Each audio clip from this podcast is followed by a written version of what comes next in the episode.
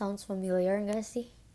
Of course, tentu saja. Soalnya udah banyak banget orang-orang, terutama remaja kayak gue udah pernah ngalamin atau lagi ngalamin yang namanya anxiety. Sadar ataupun gak sadar, pasti kalian pernah ngalamin. Karena gue pun pernah. Tau gak sih, anxiety itu bukan cuma masalah tentang overworried feelings atau kecemasan berlebihan. Banyak banget ternyata variasi dari gejala-gejalanya. Karena ada banyak juga um, jenis-jenis dari anxiety tapi sebelum lebih jauh kita ngobrol tentang anxiety, kenal dulu sama gue. Hi, welcome to Live Talk Podcast. Nunas here, and today I will be talking about um, number I don't know how most high request topics I should talk about. Jadi ini tuh salah satu topik yang um, sering banget kalian uh, minta ke gue. Tiap kali gue bikin question box tuh pasti ada aja seenggaknya tiga atau empat orang yang request um, untuk bikin topik tentang anxiety. So here you go and enjoy. If you search up for Google what is the meaning of anxiety, anxiety is a body's natural response to stress. Jadi anxiety itu adalah reaksi alami tubuh terhadap stres. Suatu perasaan ketakutan terhadap sesuatu yang bakalan datang, misal kayak hari pertama sekolah, first job interview, etc meaning it's a normal thing. People do have anxiety. Symptoms atau gejala dari anxiety tersebut normalnya um, seperti nervous, tegang, deg-degan, keringat dingin, atau bahkan tiba-tiba ngeblank. Ini symptoms atau gejala yang sering banget gue ngalamin kalau misalnya mau perform atau presentasi itu pasti kayak gini. Cuman nama lainnya aja beda, demam panggung gitu. Anxiety bisa dikatakan sebagai disorder atau penyakit kalau si penderita atau orang yang sedang mempunyai masalah anxiety ini udah melampaui batas kecemasan yang berlebihan. Contohnya kayak panic attack, gangguan pikiran berlebihan atau gangguan stres karena past trauma. Tipe-tipe dari anxiety itu seperti gue bilang tadi uh, juga lumayan banyak dan bervariasi. Yang paling banyak atau umumnya tuh dialami ada empat tapi yang bakalan gue bahas cuma dua hari ini. Karena menurut gue ini disorder atau penyakit uh, anxiety yang paling banyak orang alamin. Choose number one itu generalized anxiety disorder atau GAD atau GAD kalau biasanya orang-orang uh, cemas atau khawatir di beberapa kejadian aja apalagi kayak stressful situation kalian lagi ujian uh, lagi ngomong di depan publik kalau GAD ini kecemasan secara bertahap dan dialami uh, dalam jangka panjang kayak 6 bulan satu tahun dua tahun dan gak cuma di spesifik specific situation tapi ngefek ke kehidupan sehari-harinya kalian anxious about um, their job, your job, health, um, your family, apalagi financial issues sampai masuk ke pekerjaan detail dan tugas yang terkecil banget kayak telat masuk bahkan misal cuma satu atau dua menit um, household uh, chores kayak beres-beres rumah kayak gitu-gitu. Anxiety yang kayak gini bakalan nuntun perasaan kita ke arah kekacauan yang gak bisa terkondisi.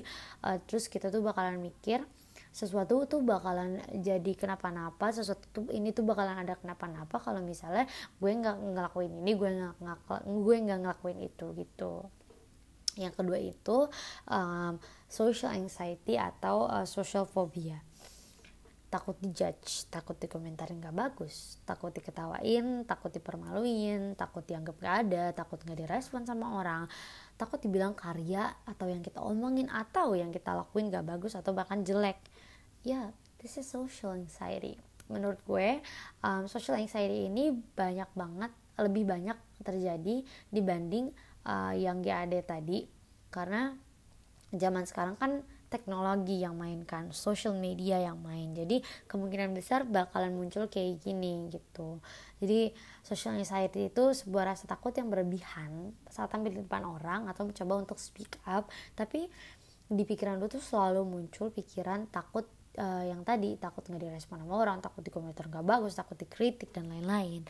Karena gue pun jujur gue ngerasa kayak gini gitu. Karena gue pernah ngalamin of course kayak mungkin kalian pernah ngalamin punya teman atau lingkungan yang toksiknya luar biasa sampai udah kita nggak bisa handle sampai akhirnya kita yang kena di situ. Jadi mungkin sifat um, ini itu kebentuk di gue dan gue pun masih lumayan agak susah untuk ngelepas perasaan ini gitu. Masih susah untuk like uh, act like uh, no one cares. Um, karena gue ngonten kan gue harus kayak ya udah post aja ya udah bikin aja gitu kan. Karena gue ngonten skincare gue ngonten makeup gue ngonten podcast kayak sekarang. Terus um, gue ma gue main konten nyanyi juga dan lain-lain gitu kan. Cuman tetap aja nggak mau hilang gitu perasaannya. Padahal dunia nyata gak ada yang peduli juga gitu kan di orang-orang orang-orang tuh cuman punya dua sisi doang. Yang pertama mereka suka atau enggak? Mereka cinta atau benci? Mereka hujat atau nggak peduli sama sekali. Jadi setiap sesuatu yang pengen gue lakuin ya pasti ada aja pikiran kayak gini muncul. But don't worry I have my ways. Hmm kaget gak sih kalau gue bilang per tahunnya ada lebih dari 2 juta orang di Indonesia yang verified punya anxiety disorder? Ya it's a verified information. Kebayang nggak? Ada berapa banyak lagi yang gak verified? Atau yang bahkan gak sadar kalau dia punya anxiety disorder? Efek dari anxiety di kehidupan sehari-hari ini menurut gue agak lumayan menyusahkan. Karena gue pun merasakan gitu kan di hidup.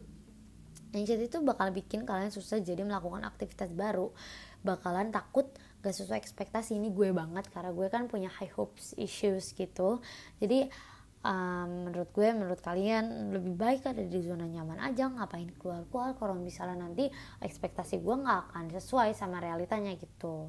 Terus gimana gitu cara buat cara untuk bikin setidaknya meminimalisir atau mencegah anxiety mengaruhi aktivitas atau hidup yang kita jalanin ini. Karena nggak mungkin banget anxiety nggak nggak ada di nggak ada di kehidupan kita. Cuman sebisa mungkin kan untuk diminimalisir I have a few pro tip for you guys.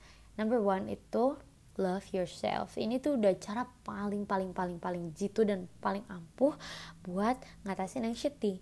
Loving yourself juga nggak segampang itu gitu dan tentu nggak nggak se sesimpel artinya love yourself, cinta diri sendiri. Enggak gitu.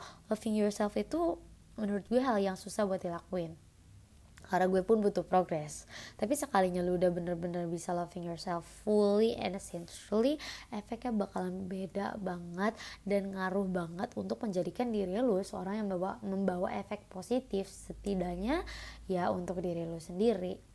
Yang kedua itu kick your online addiction. Ngeluh di sosmed nggak bakalan kelarin anxiety apalagi masalah hidup itu dunia maya bos gitu. Itu dunia maya doang. Jangan jadiin sosmed sebagai acuan lu untuk ngeluh dan berharap bahwa bakalan ada yang, bakalan ada yang peduli. Karena mayoritas biasanya nanya kenapa lu? Kenapa? Karena cuma pengen tahu ujungnya biasanya gimana. Ujungnya ya semangat ya atau sabar aja. Nanti juga ada hikmahnya. Ambil hikmah aja. Stay positif dan lain-lain. Ya gak sih? Iya banget. Start to see everything in real life. Tidak cuman online life. Okay? Okay. Next. Number three. Write your race down. Sebenarnya ini adalah salah satu hal yang baru-baru ini gue coba. Writing down your thoughts. Nggak cuma perasaan gak enak aja. Perasaan bersyukur lo apa yang bikin lo seneng apa yang bikin lo sedih ataupun yang bikin lo risih hari itu ya tulisin aja. Gue dapet method ini dari mama gue dan dia pun sendiri punya her own journal. Tempat dia menuliskan kegiatan dia, target-target dia, achievement dan goals yang dia dapat hari itu. Dan ternyata emang benar udah scientifically approved. Kalau orang yang mendem perasaannya biarkan perasaan tersebut menguasai dirinya dan malah menjadikan perasaan tersebut sesuatu yang dominan dalam kehidupan dia bakalan ended up being more distressed atau tertekan uh, because of the unwanted feeling or thoughts. Jadi kalau kalian mendem-mendem aja bakalan uh, bakalan jadi lebih nggak enak gitu. Sebaliknya orang-orang yang cenderung menerima masalah yang mereka punya and move on with it akan bisa merasakan kebebasan diri lower level of lower level of depression tentunya. Dan maybe start be happy about yourself gitu. Um, kayak sedikit banget gak sih pembahasan gue hari ini? Because I think that was it gitu. Gue nggak tahu udah berapa lama gue ngomong cuman kayak ini masih sebentar banget. But I want to thank those people yang udah uh, request pembahasan tentang ICT ini karena gue sendiri pun enjoy dalam menulis materi ini dan menyampaikannya ke kalian karena udah dua episode nih gue ngomong bahasa Indonesia mulu moga-moga lanjutannya tetap dengan ciri khas Yanuna ya sesi pembicaraan diiringi dengan small bacot talks about life because that is the point of life talk podcast existence. Anyway, kalau kalian punya bahan pembicaraan atau request tema pembahasan, feel free to slide me through DMs at ngunaa nrz Instagram account. Semoga kalian enjoy sama cerita gue hari ini um, maaf banget kalau misalnya sedikit karena gue ngulik-nguliknya nggak terlalu banyak biar kalian juga nggak pusing ada beberapa banyak lagi kalau misalnya kalian pengen lebih paham lagi tentang NCT tersebut kalian bisa um, search up for Google karena di Google juga udah banyak banget informasi atau platform-platform lain kayak YouTube, Instagram atau bahkan Twitter karena gue menemukan banyak informasi juga sih di Twitter gitu. Thank you guys. Bye.